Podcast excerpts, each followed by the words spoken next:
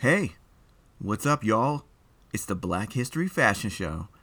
It's your host, Lester K. Hill, back for another episode this week. This time, we're more fashion than history. Not the fashion you're wearing, but the fashion you're living in. Exciting show this week. Thank you for once again letting us into your headphones, your earphones, and into your lives. We got a great show this week, and uh, I can't wait to get to it. So, right after this little bit of music, we're going to talk a little Netflix again, a little television. We're going to talk about Black AF. Now, what the heck is that about? Well, you're about to learn. So, snuggle those headphones in a little tighter.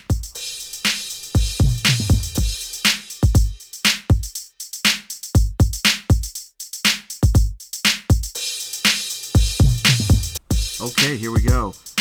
Uh, I hope you guys are getting some sunlight. I hope not everyone is just sitting at home locked down in cell block C. If you're in California, go out there and get some sand in your toes. Go get in the Pacific Ocean. Gavin Newsom, he cannot lock down the entire Pacific Ocean. But I shouldn't have to tell you that. Okay, so what are we going to talk about today? We're going to talk about Black AF hashtag but uh, it's a show on Netflix, out right now. I sat down this week. Well, actually, over the last couple of weeks, I've been thinking about watching it. My wife was watching it. Actually, I was kind of walking in and out of it, thinking, "Oh my God, what in the world are you watching?" And then little by little, I got hooked into it. So uh, I spent some non-work hours this week examining, watching, and I have to admit, enjoying a bit of Black AF. So, I thought it was interesting enough, interesting enough to talk about with you. I think it is significant enough. I think this guy Kenya Burris is sig- Barris, I'm sorry, is significant enough to talk about here on the Black History Fashion Show.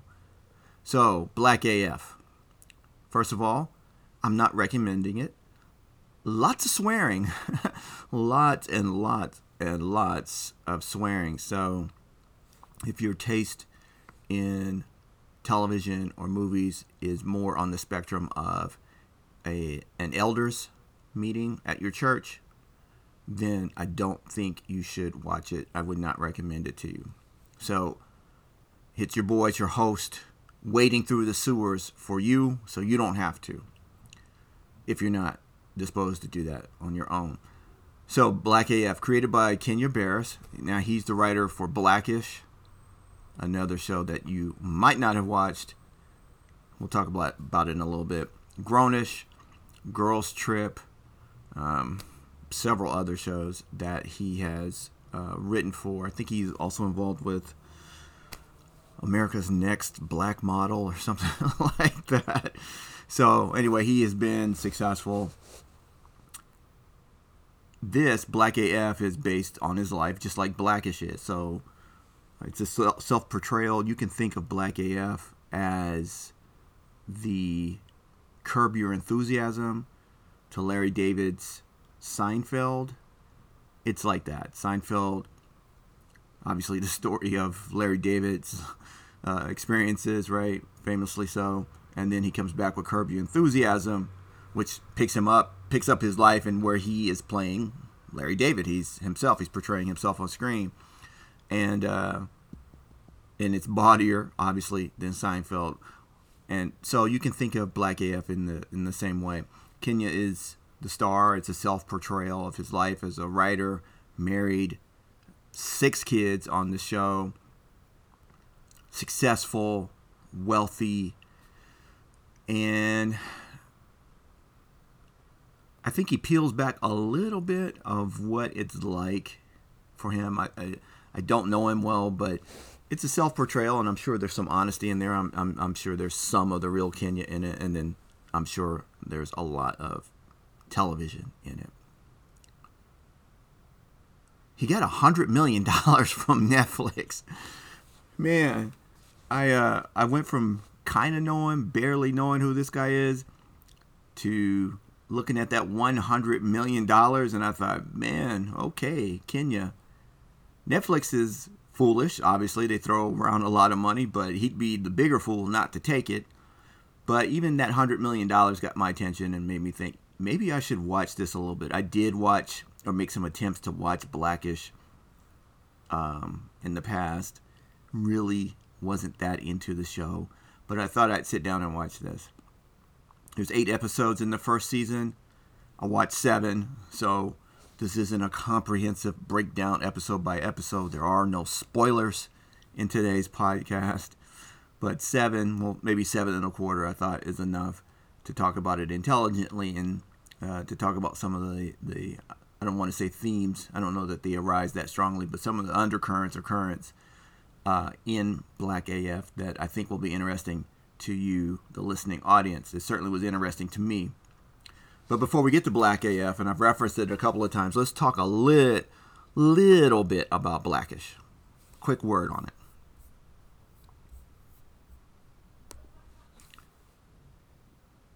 Blackish has its moments, but it's mediocre. Especially now watching Black AF and comparing it to Blackish. Blackish is even more mediocre than when I first encountered it. And again, I didn't watch a whole bunch of episodes of Blackish. I, I, I watched enough to know I wasn't going to watch more of it. And the turnoff for me in Blackish wasn't so much the formulaic uh, sitcom setup or the name of the show, which I dislike intensely on a few levels. Um, at root, Blackish catches me. It just catches me wrong.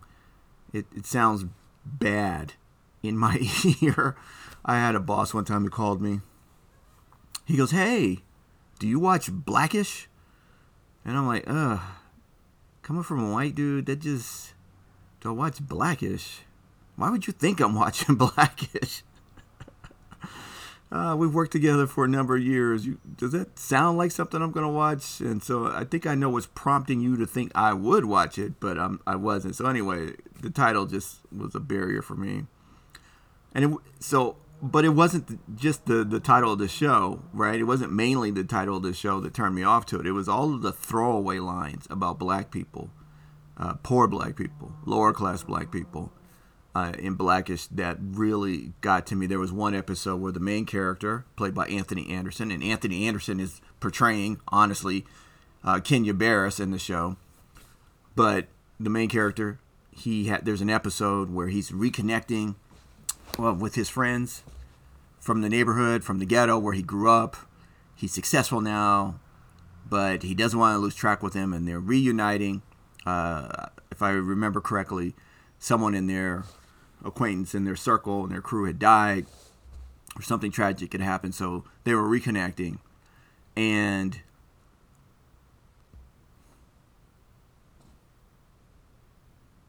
there's certain events that take place where the connection is just not there anymore because Anthony Anderson's character is living differently than these guys who never made it out. So the show concludes with Anthony being frustrated by his friends, them being frustrated with him, and they really kind of part ways, not um, in an irreparable or irretrievable way, but they're not going to just reconnect and form again. And so Anthony says, one of the gifts he's going to buy for his friends because he had been showering them with gifts, you know, partly out of guilt and partly to impress them. But he decides, well, I'm going to buy some different kind of gifts that really match who they are. And he buys them. He says he says he is. We don't know if he follows through, but he says he's going to buy them vasectomies because quote we don't want those genes reproducing close quote now, that might be not exactly verbatim, but it's pretty damn close. I sat there with my mouth, with my chin on my chest. It was kind of a joke, it was kind of meant to be funny, but those words coming out of a white face, ABC would have had its studios burned to the ground. And I would have been the one holding the gas can and matches, believe me. That was un- an unbelievable attempt at humor. I'm going to be gracious and say it was an attempt at humor. I, I really didn't take it that way. And those were the kind of comments you would get offhand in Blackish where out of the blue, bang, right in your face, just the utter, utter uh, contempt for um, ordinary black Americans, lower class black Americans. And they were they were comments and they were lines that would not be tolerated in any other show. So Blackish, when I'm I'm watching this and I'm going, wow, this really is kind of the uh, televisual, to borrow James Poulos's uh, phrase, the word. This is the televisual declaration of independence of affluent Black America from lower class Black America. You know, they were telling us right to our face, and I'm saying we. I'm not lower class, but let me just say this: I, I, I my affinities are more more for the lower class than the elite class of blacks, uh, even though I would qualify as being in the elite class. But it's it's them telling us we're gonna make fun of you because we have the space to do it, and you can't hit us back.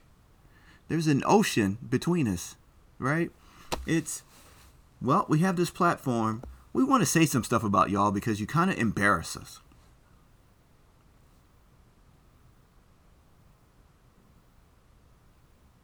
And another way to look at Blackish is, uh, or at least the way I saw it, is part of the rising self awareness of the black elite. If we switch to Terminator, it's it, the Terminator uh, franchises. Uh, it's Skynet realizing humans are the enemy and unleashing a nuclear attack on mankind, right, to wipe out mankind entirely. So the black elite is starting to I, I really think we're seeing it in front of our eyes over the last 10 or 15 years, especially with the apotheosis of the black elite being uh, Barack Obama, uh, of this otherness, of their, of their separateness from the rest of us. And I'm just talking about black folks, right? So watching uh, watching Blackish, I'm supposed to be laughing but then I realized, well, who am I laughing at? Who are the butt of these jokes? Oh, it's my cousins.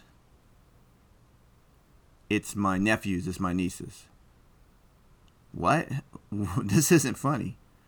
And then the other thing about Blackish is, you know, again, back to the name of it. I guess I can't escape the name. Blackish. Kind of black, but not really. It used to, it reminded me of uh, when I, um, was going through grade school at a Catholic school, small Catholic school.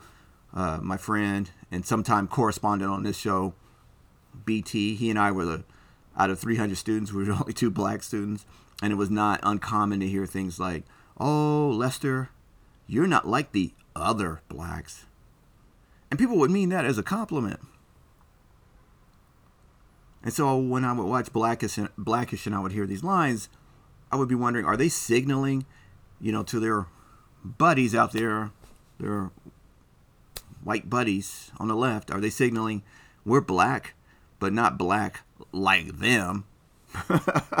is, is, is, that is that what that's about? Because in those social settings, when I was growing up, you were supposed to accept that as a compliment when someone would say, "Oh, you're not like other blacks," and you were supposed to just take the pat on the head, and your chest was supposed to swell with pride, right?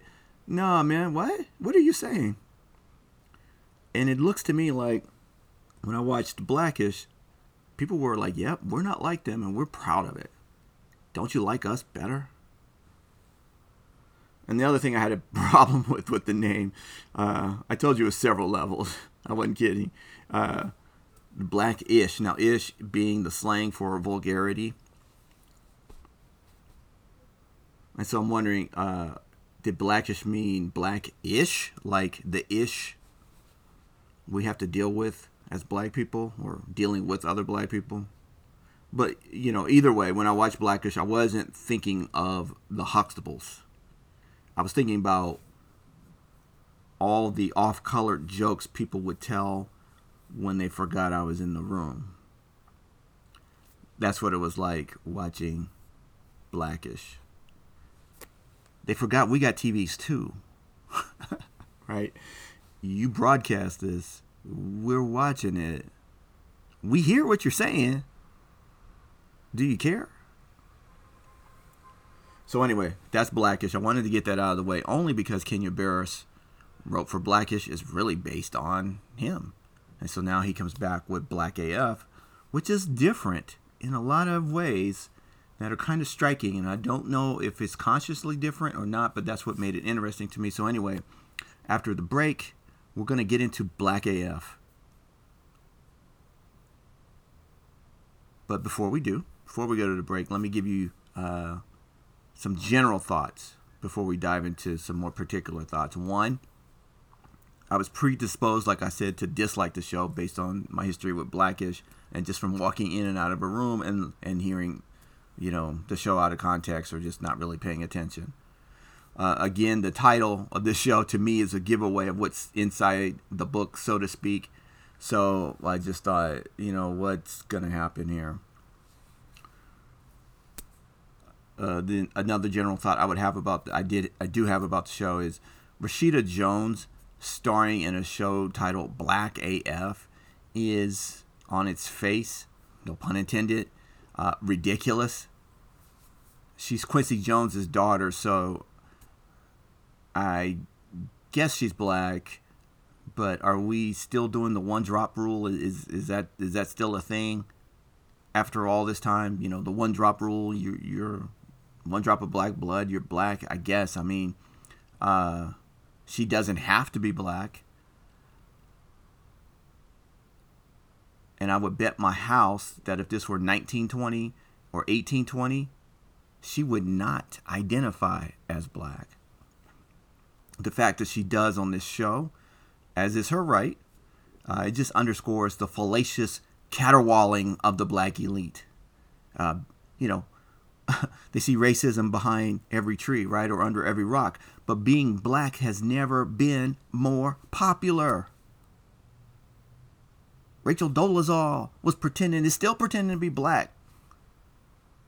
So she could be head of the NAACP somewhere in the middle of nowhere, Washington. She's still writing books like she's black. Shaun King, also known as Martin Luther Cream, also known as Talcum X, head of the Black Lives Matter. That dude's not even black, but he's he's fully invested in in making people believe he is. Who buys most of the rap music? Who buys most of the tickets to rap concerts? It's not black folks. The entire country right now is watching a 10 part documentary about a black basketball player. And the NBA isn't, isn't even a popular professional league. Not, not compared to baseball or football, certainly. And so we're supposed to believe racism is stronger than ever? according to the professional blacks acting out racial trauma on television every night or in the movies every year or on social media every day? Please, man. Miss me with all that, as the young folks say. So, having said that, the show is funny. Lots of bad language, like I said, so I'm not recommending it to you. But I'll say Kenya Burris is talented. Barris, I keep messing up his name, is talented. He obviously cares about quality. He's not trying to get something blessed by studios just because he's black. In fact, episode 6 is as close to honest introspection as you will get from the black creative class. It's front row signaling from the black faces on the front row, but I have to admit, I liked it. So finally, we're to the break, and when we come back, we'll jump into the show in more detail.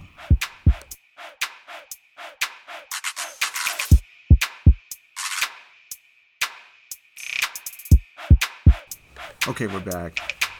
So, we have talked about the continuity between Blackish and Black AF. There's continuity, but more discontinuity between Black AF and if we go back to the 1970s, shows like Good Times and The Jeffersons.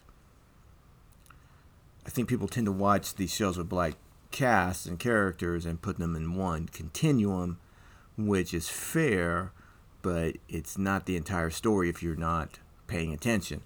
So, Good Times is the melodrama of watching a family pull together and bond through adversity. The noble poor. Black AF is the farce of watching a family manage psychological hurdles, imagined slights, and problems of their own creation. Uh, in other words, the degenerate rich. Good Times, the mother is Florida Evans, played by Esther Rolle. And then in Blackish and Black AF, you have Tracee Ellis Ross and Rashida Jones playing the mothers and wives. In Good Times, Florida Evans, Esther Rolle, she is helpless. She is worried.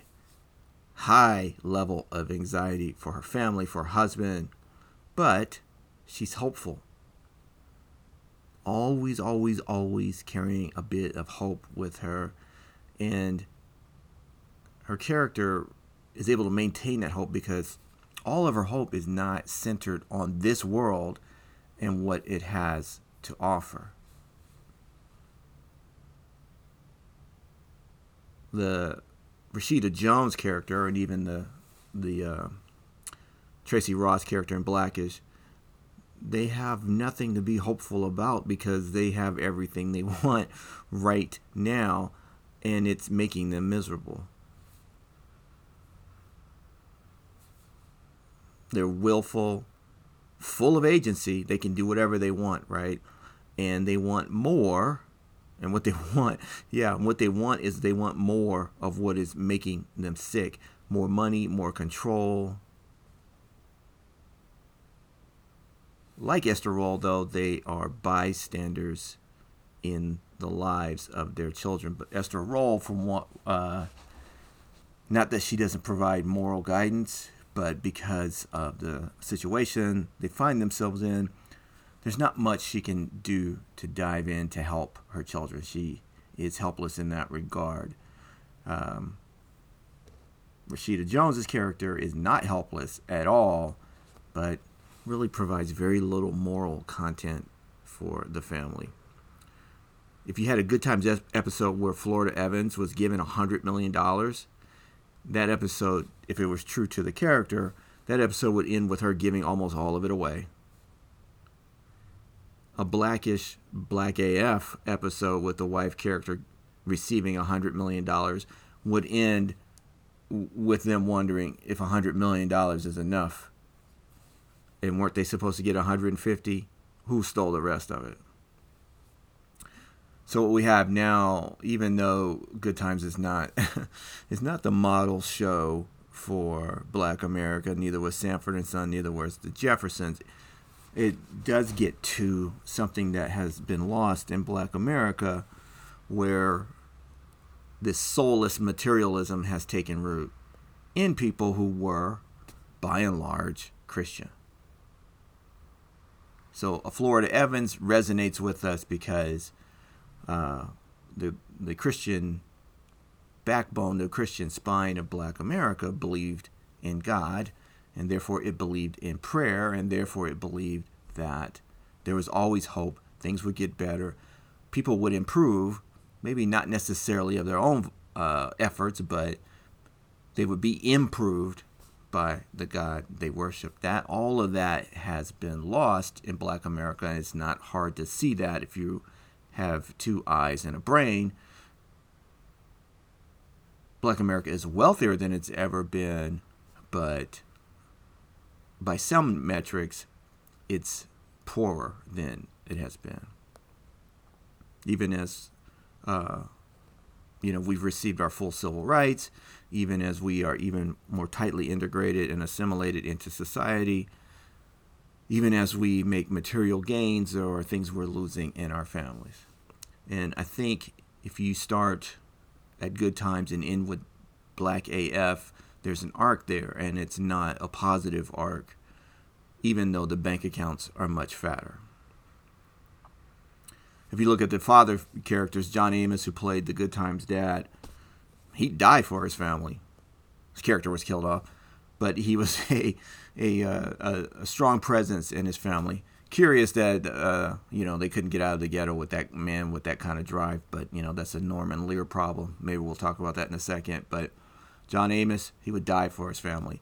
Kenyon Burris's his dad character will buy everything in the world for his kids, but don't ask him for more than that. his kids almost get in the way of his happiness. And again, I think that's an accurate reflection where American society is, where children are in many cases seen as uh, impediments to happiness and fulfillment rather than uh, additions or making uh, your happiness even fuller. Also, looking at John Amos, he is indisputably, undeniably, unapologetically black. As the montage for Black uh, BAF uh, begins every show, you know, with pictures of Obama and um, with a montage of Obama and Mandela and Malcolm X talking about how it's un- unapologetically black, undeniably black somehow Colin Powell is in that montage. I don't get that, but you know, the show claims all of these adverbs for itself and adjectives for itself, but John Amos was the embodiment of an unapologetically black man. And he wouldn't need to invite his relatives to a cookout so his could, kids could see how real blacks behave, which is something that happened in one of the Black AF episodes where uh, Kenya invited his black relatives from Inglewood for a barbecue, for a cookout, so that his children can see, like, wow, these this is what it's like to be black. These are real black people, right? So if you're unapologetically black, why do you need to import people from Inglewood and observe them like it's an experiment? So what his kids learn and what the the uh, wife teaches is that really blackness and knowing black people is like an amulet that you wear. Kenya's black roots, his black relatives, are like an amulet he wears uh, in his white professional world. His relatives, his um, roots, they give him credibility or currency, as his wife explains to their children. And this is uh, episode six. If you wanted to skip a few episodes just to watch that, episode six is a very interesting episode. Um, so Kenya's family is brought in, kind of like, here, kids, look. This is where your dad came from. Look at these folks over here. It is uh, is not spoken, but it is obvious that there's a divide between us and them.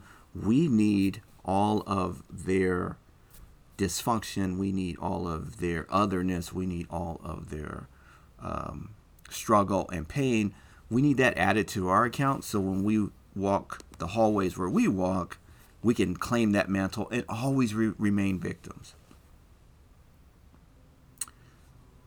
In the black elite world, performative blackness is always the trump card. And if you compare Black AF with Good Times,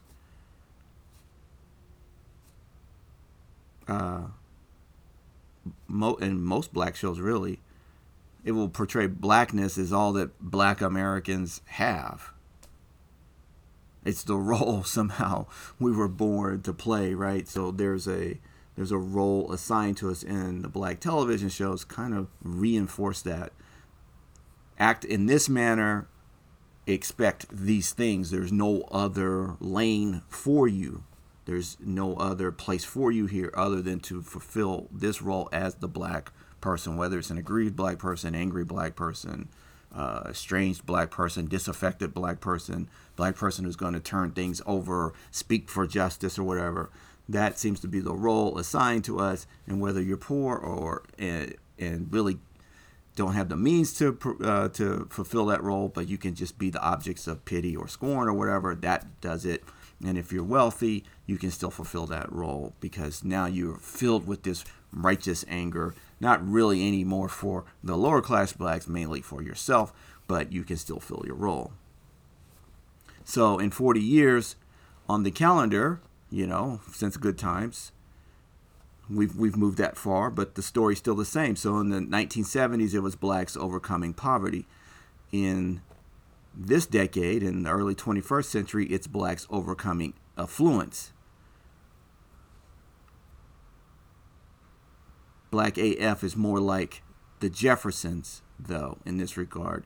Uh, in good times, an invisible white power structure held the Evans family down. There was always something against the Evans family We all knew who it was. It was the evil white guy, right?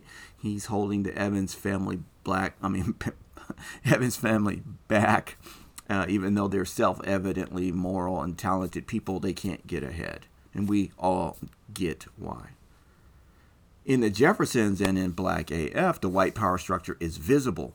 George Jefferson took pleasure in insulting it and literally slamming the door in his hapless white neighbor's face. So it's that visible, and his poor neighbor, uh, the British guy, would come over and George would insult him and his black wife and then slam the door in her face, and everyone would laugh.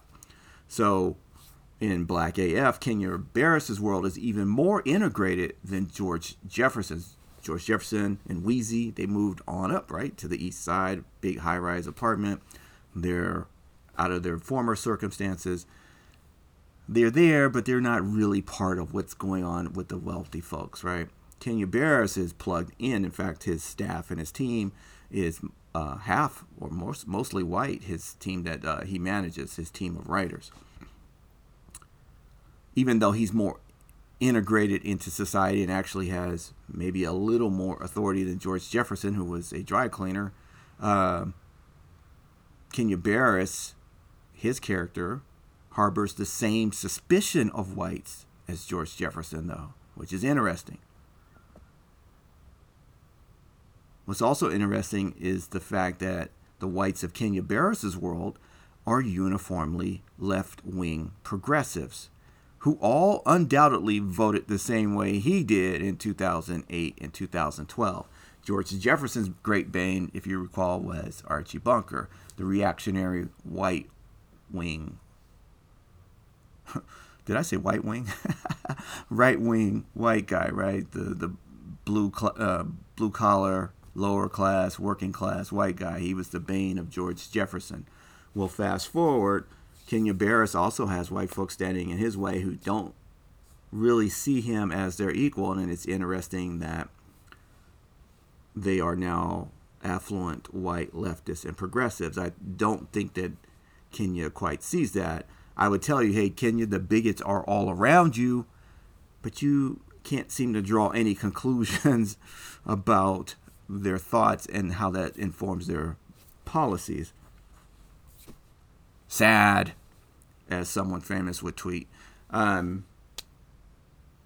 so it's interesting the the uh, the people standing in the way of uh, or the obstacles, the haters, if you will, in 40 years' time have changed from Archie Bunker to very earnest, very polite, highly educated, affluent uh, white guys and white women who actually work for the powerful black man.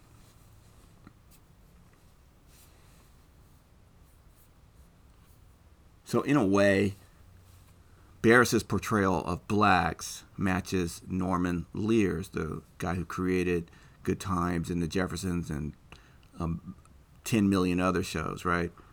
The famous, very far left Norman Lear it makes sense that Barris's portrayal of blacks would match Lear's because they are on the same end of the political spectrum. Their portrayal of blacks ultimately, if you boil it down, shows that blackness is actually defined by its relation to and interaction with white folks. Blacks really don't have the agency that they think they have. They don't have any. And blacks can only advance through fortune or benevolence.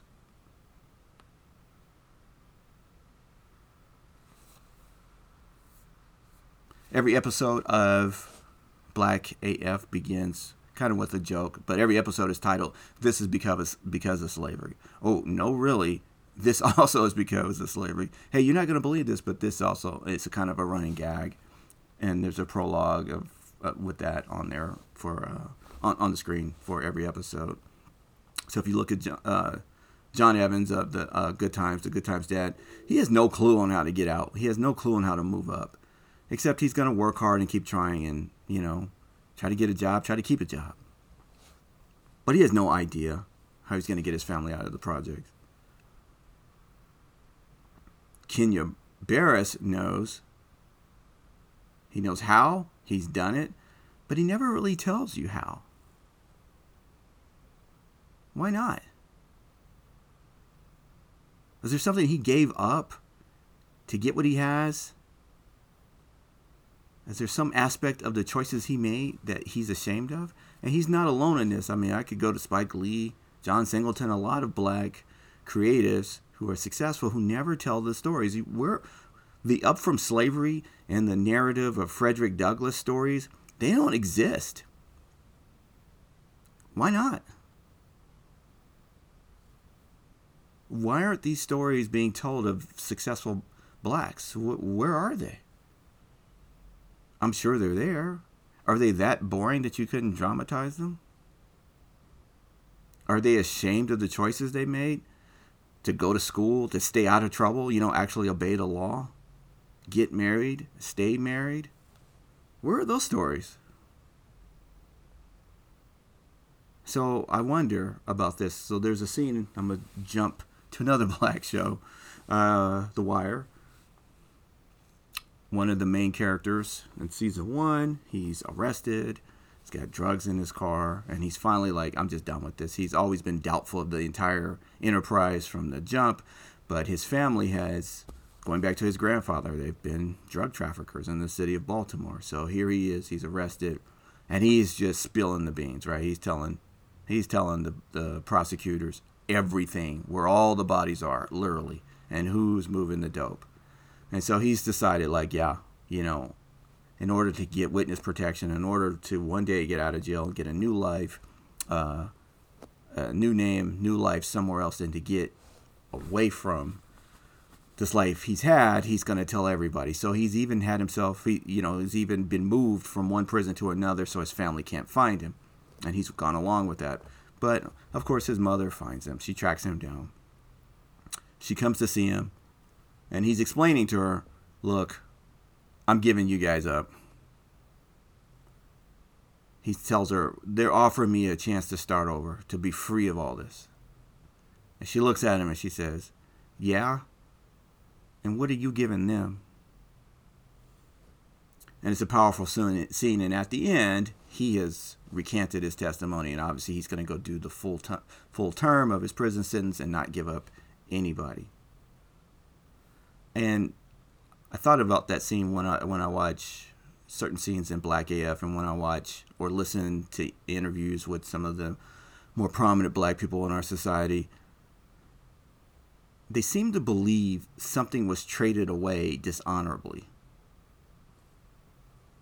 That's the nearest I can get to it because we never get, like I said, we never get the success story. We never get, this is how I grind this is how I, I grinded it out all these years. I started here and I ended up here. And these are the obstacles I overcame. And this is how hard I worked. And this is what I did in school. And these are the failures I had in life, in business, or in my field. And this is how I made it. And you can too if you do what I did, right? We don't get that.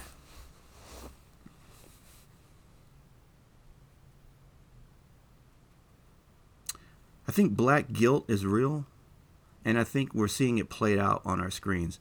So when you have a show like Black AF, and it's using or Blackish, and it's using black people as props, uh, or amulets, as I said, I think it's just they don't they're not in the community they don't speak for the community and they're just trying to put some distance between them and where they left.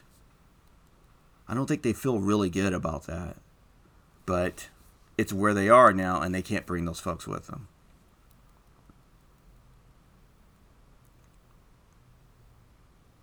On the other hand, it could be that they really don't know what to do with their freedom other than to stay close to their, I'll say this, uh, in quotes, former masters or superiors and mimic them from their tastes to their beliefs. Maybe that's all it is, right? So when you had the, the slaves were set free, where were they going to go? What were they going to do? Who were they going to learn from? Obviously, they're just going to mimic on what's around them from the way they spoke to the way they dressed to what they ate. They picked up the obviously the greater society around them. They picked that up and, to the best of their ability, tried to live up to those standards from what they can understand. So here, Kenyans around my age, we're the f- first generation to be born, born with all of our civil rights recognized by the government. What do you do with all that, right? You know, black people weren't getting hundred million dollars from uh, from TV or or movie studios years ago, right? This kind of this level of ex- success and acceptance, that's a different kind of standard. That's a different kind of burden you've got to carry, right? We've put our arms around you. We love you. Come on in. We're going to throw cash at you, make us laugh, entertain us, be part of what we've got going on here.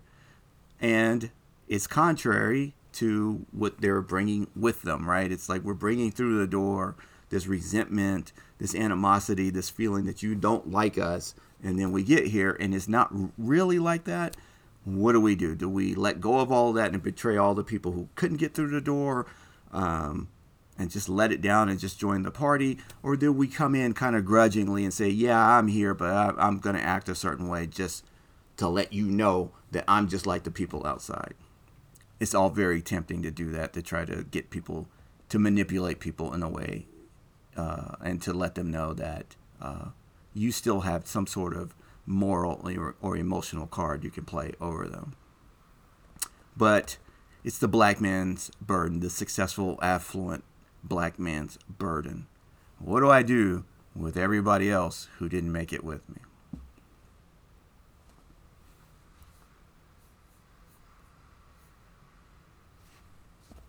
So I'll say this in this segment. Um, we'll try to move it along here. Almost every episode has a propaganda moment. That made it tough. Uh, uh, one of the characters, usually the oldest daughter, she breaks the fourth wall, or his second oldest daughter should say, she breaks the fourth wall to give the audience a history lesson or push some dubious social research claims. One of the episodes, episode five, it's particularly egregious. I won't go too much into it other than to say that um, you know, she was talking about black fathers. That's what the episode was about. And they gave us some poor pseudo social science about how black fathers are more in, involved with their children and other fathers. Never once mentioning the word marriage, which would kind of blow up that entire segment. But I'll move on. And then uh, there's actually a ridiculous claim made in the first episode that might turn some people off, but it's kind of silly. Uh, where, where Barris talks about how blacks, the DNA blacks has literally been changed by the trauma of slavery. Uh, Africans might have had their DNA changed because of slavery, but it wasn't in the way that Barris was talking about. But yet, with even all of the grating propaganda and the ubiquitous homages to Obama, it is possible to detect an undercurrent of disbelief in progressive orthodoxy. This is where it was the show was making me, you know, sit up and pay attention my spider sense was tingling by some of the lines and some of the scenes there. Um, you know, there are scenes where there and there are lines in those scenes where characters are derided for being social justice warriors, or sometimes it's less obvious, like the running "Believe it or not, this too is because of, because of slavery" gag. Right? It's so absurd.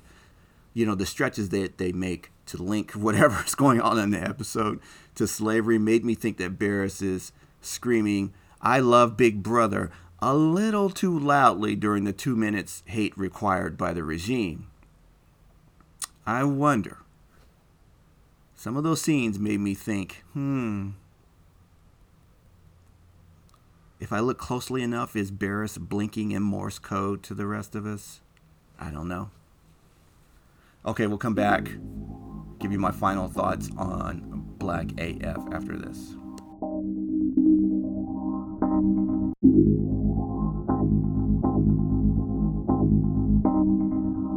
Okay, we're back with a final few notes about Black AF. So, is Barris making a fortune telling fabulous stories about a place and people with which he no longer has a connection? Are those stories helping or hurting his people? I don't know him. I don't know what kind of connection he has, but I'll say this more than most in his position, I think he thinks about it. And so, credit to him. And if you're on the white left, the portrayal of white liberals uh, too familiar, not honest, paternalistic, that portrayal is not favorable. So uh, be careful if those are your political sympathies. You're not on the screen as a uh, sympathetic character. I'll say that. Malcolm Gladwell has said that he emphatically, he said it emphatically, that he loves Black AF. He shouldn't. Uh, Barris, I think, is smart enough to at least suspect he may be in, in the club, but uh, he's not part of the club. So, fair warning to my listeners out there on the left. Uh, the daughter making this, so the show is shot in documentary form, kind of like The Office. So the second daughter is using it as her pro- uh, project to submit to uh, NYU to get in uh, to get into their I think their film school. So it's shot as if she's making a documentary. In the very first episode, she uses the term racial profiteer to describe her dad, Kenya Barris. Well, he's the writer. That line didn't make it into the very first episode by accident. He makes his living as a writer. He places words carefully. Episode 6, uh, maybe the strongest episode or one of the stronger ones. So, episode 6 Kenya is dismayed to learn his Inglewood relatives were entertained and pleased by the newest black movie. And Barris thinks the movie is indisputably awful, embarrassing, and terrible. He had had that opinion, and one of the reasons he invited people to the cookout I mentioned before, he wanted to screen this uh, film with them before it hit the public. He's astonished that they all love it. So he takes up the question is the black elite really qualified to be the tastemakers for the non elite? You might notice our country is in the middle of a tug of war between the elites and the non elites, the globalists and the nationalists, right? Well, I would say that the elites of every stripe don't really take that question seriously. Are we who are we to decide what's good? And Kenya actually asks that question of his wife in the episode. Who are we to decide what's good? He also takes up the question uh, about are we afraid to be honest about black movies? Are we afraid to be honest about black culture? Is a subsidiary of that question. It's not somewhere he wants to go, but it's a question the black elite will inevitably have to face if they honestly wrestle with the question Barris did pose, which is, you know, do we have to say everything black coming out of Hollywood is good? Are we duty bound to do that? Can't we question the quality? Can't we question how it was put together? The subject matter. Can't we question that? And that is very dangerous for him to start raising those questions. And I think he did this in this episode in, in earnest because, as I said, if you start questioning that, then everything becomes fair game to question in black culture. The black elite don't want to question that. The only times they would get mad at Obama is when he would maybe very, very lightly scold black people for behavior. And they would say, oh, don't put our business out in the streets. He can't do that. So he uses this particular episode as a vehicle to criticize black movies. Unheard of. And he basically interviews, interrogates the Tyler Perry genre by actually interviewing, interrogating Tyler Perry himself. He works Tyler Perry into the episode. Perry comes off very well, actually, uh, in in the scene. So I recommend this episode to you. And so Kenya goes through the goes through the episode, and uh, you know, at one point he says, "I really care what white people think." He doesn't want to, but he feels like he's compelled to, that he has to, that his actions are constrained by how whites feel about him or think about him. It is the racial panic of the elite they've left behind, they've cut off their roots. They're here, they're fully integrated, they're doing well, they're successful, and they're with people that they suspect really don't think well of them. Oh, you're not like everyone else, and that question, that kind of statement hits them wrong. At least the ones being honest with themselves. He says, "Am I trash?" He wonders is his work only accepted because he's black, because he's black and all of his subject matter all the time is black. Is he the token in the room to tell us what it's really like in the hood, but his work isn't really any good? He says in the episode, we need to figure out a way to police our own work. that is a loaded, loaded phrase. I think he's smart enough to have thought that through because what he's really saying is we have to figure out a way to independence. He, I think he knows that. If he doesn't know it just yet, he's going. It that question is going to hit him right in the face. So I applaud Kenya for asking questions that are never asked in public out loud by blacks of stature, of influence, of wealth. One, is it okay for us to question our actions, our beliefs, what we're doing?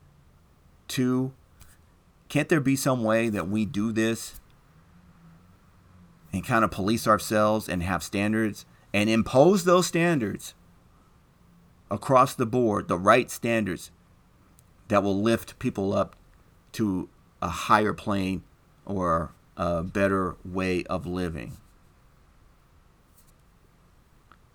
super interesting episode.